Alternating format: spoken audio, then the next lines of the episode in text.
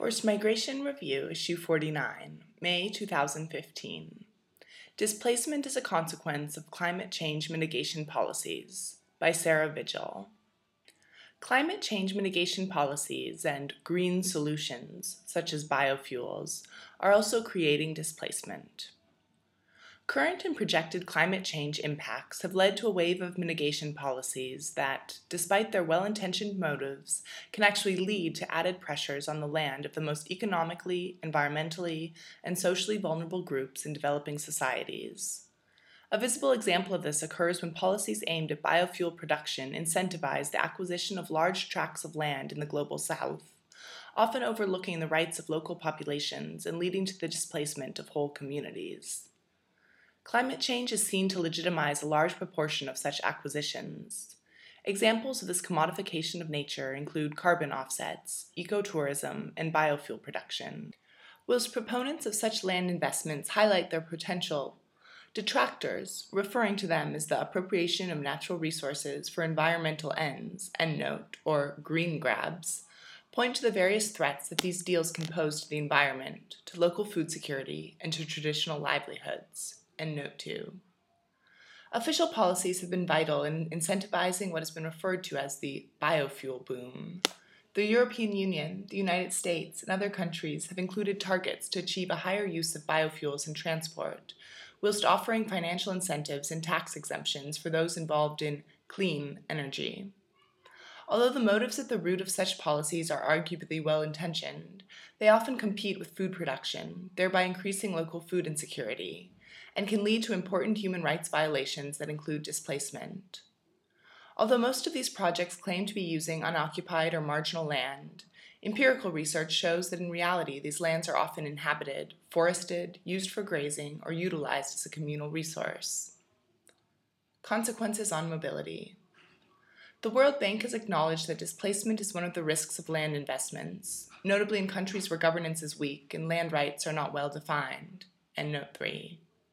In 2007, the UN Special Rapporteur on the Rights of Indigenous Peoples estimated that biofuel expansion could threaten the land and livelihoods of 60 million tribal people. And note 4. Yet the issue of displacement resulting from such green investments has merely been listed as one of the negative consequences. Additionally, the impacts of such infrastructure projects can place further stress on fragile environments, causing more displacement. In Indonesia, Malaysia, Papua New Guinea, and India, exponential demand for palm oil for export is displacing millions of indigenous people from their lands. In Colombia, paramilitary forces have used fear and violence to force the displacement of Afro Colombian communities for the production of sugarcane and cassava. The Ethnic Community Development Forum claimed that 14% of all refugees entering Thailand from Burma during 2006 and 2007 had been forcibly displaced by the Jatropha biofuel campaign. And note 5. Brazil, the giant of ethanol, has equally experienced the displacement of millions of smallholders following land acquisitions for soya production, and there are many other examples. When prior consultation with affected communities is undertaken, as is now most often the case in relatively stable countries such as Senegal, investors put promises of employment and infrastructure forward as a way for populations to accept voluntary resettlement. However, voluntary resettlement can become forced resettlement following an outcome that does not meet expectations. Whilst those analyzing the social consequences of land investments need to pay more attention to displacement as an outcome, there's also a need for environmental migration scholars and practitioners to broaden their analyses. Though the causes of displacement are often blurred and overlapping, the outcomes that the displaced encounter are strikingly similar. Green, grabbing induced displacement is a clear example of the overlap between the traditional categories of forced displacement, conflict, development, and environment. Current protection mechanisms and gaps. There have been attempts to control the negative impacts and processes of land grabbing through the development of codes of conduct and principles for responsible agricultural investment that respect rights, livelihoods, and resources. And Note 6. In order to attain win win outcomes, transparency negotiations, respect for existing land rights, sharing of benefits, environmental sustainability, and adherence to national trade policies are the issues most frequently addressed. These seem to suggest that good governance would diminish the dispossession and displacement of rural communities. However, the voluntary nature of such principles makes it arduous or impossible to track down and penalize those who fail to follow them. Although existing protection mechanisms for people displaced following conflict, development, or environmental degradation could eventually apply, there is first a need to acknowledge, truly understand, and quantify such displacement.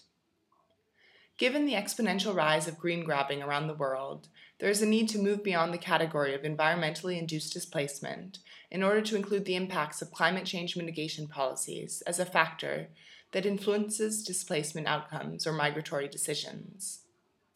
The argument that it's the responsibility of the state to impose socially sustainable rules on these investments does not minimize the moral and ethical responsibilities of the investors and consumers in the North, too especially when their green policies have a significant responsibility for evicting the rural poor off their lands. Transparent and well coordinated certification schemes that include human rights principles and protection mechanisms for the most vulnerable should be a condition of the consumption of products that result from those investments. Sara Vigil, capital S, lowercase, A R A dot, capital V, lowercase, I G I L, at ulg.ac.be is an FNRS Research Fellow at the Center for Ethnic and Migration Studies, University of Liège.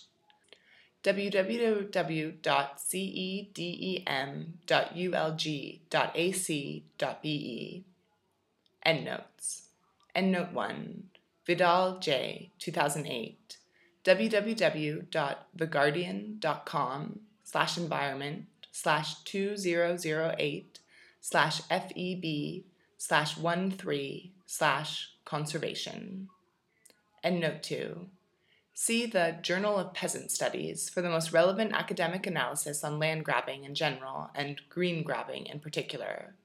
www.tandfonline.com slash LOI slash FJPS.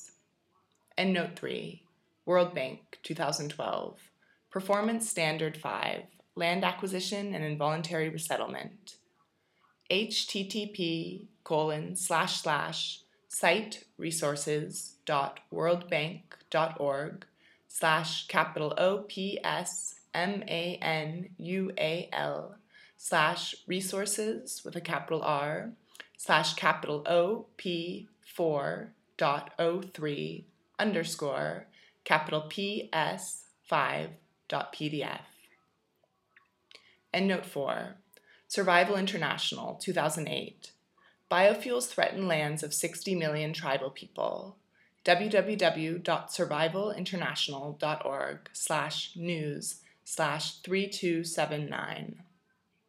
Endnote 5 ECDF 2008 Biofuel by Decree Unmasking Burma's Biofuel Fiasco.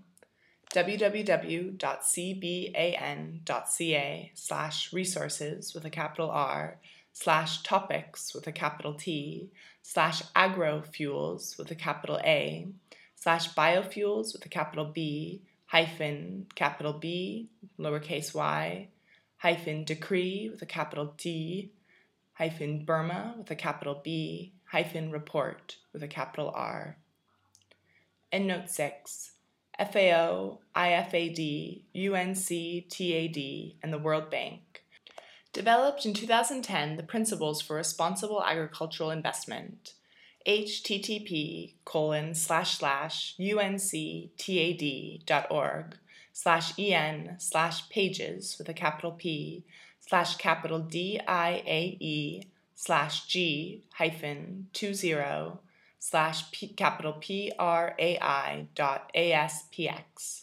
The United Nations Economic Commission for Africa, the African Union, the African Development Bank, and the EU have also developed frameworks and guidelines.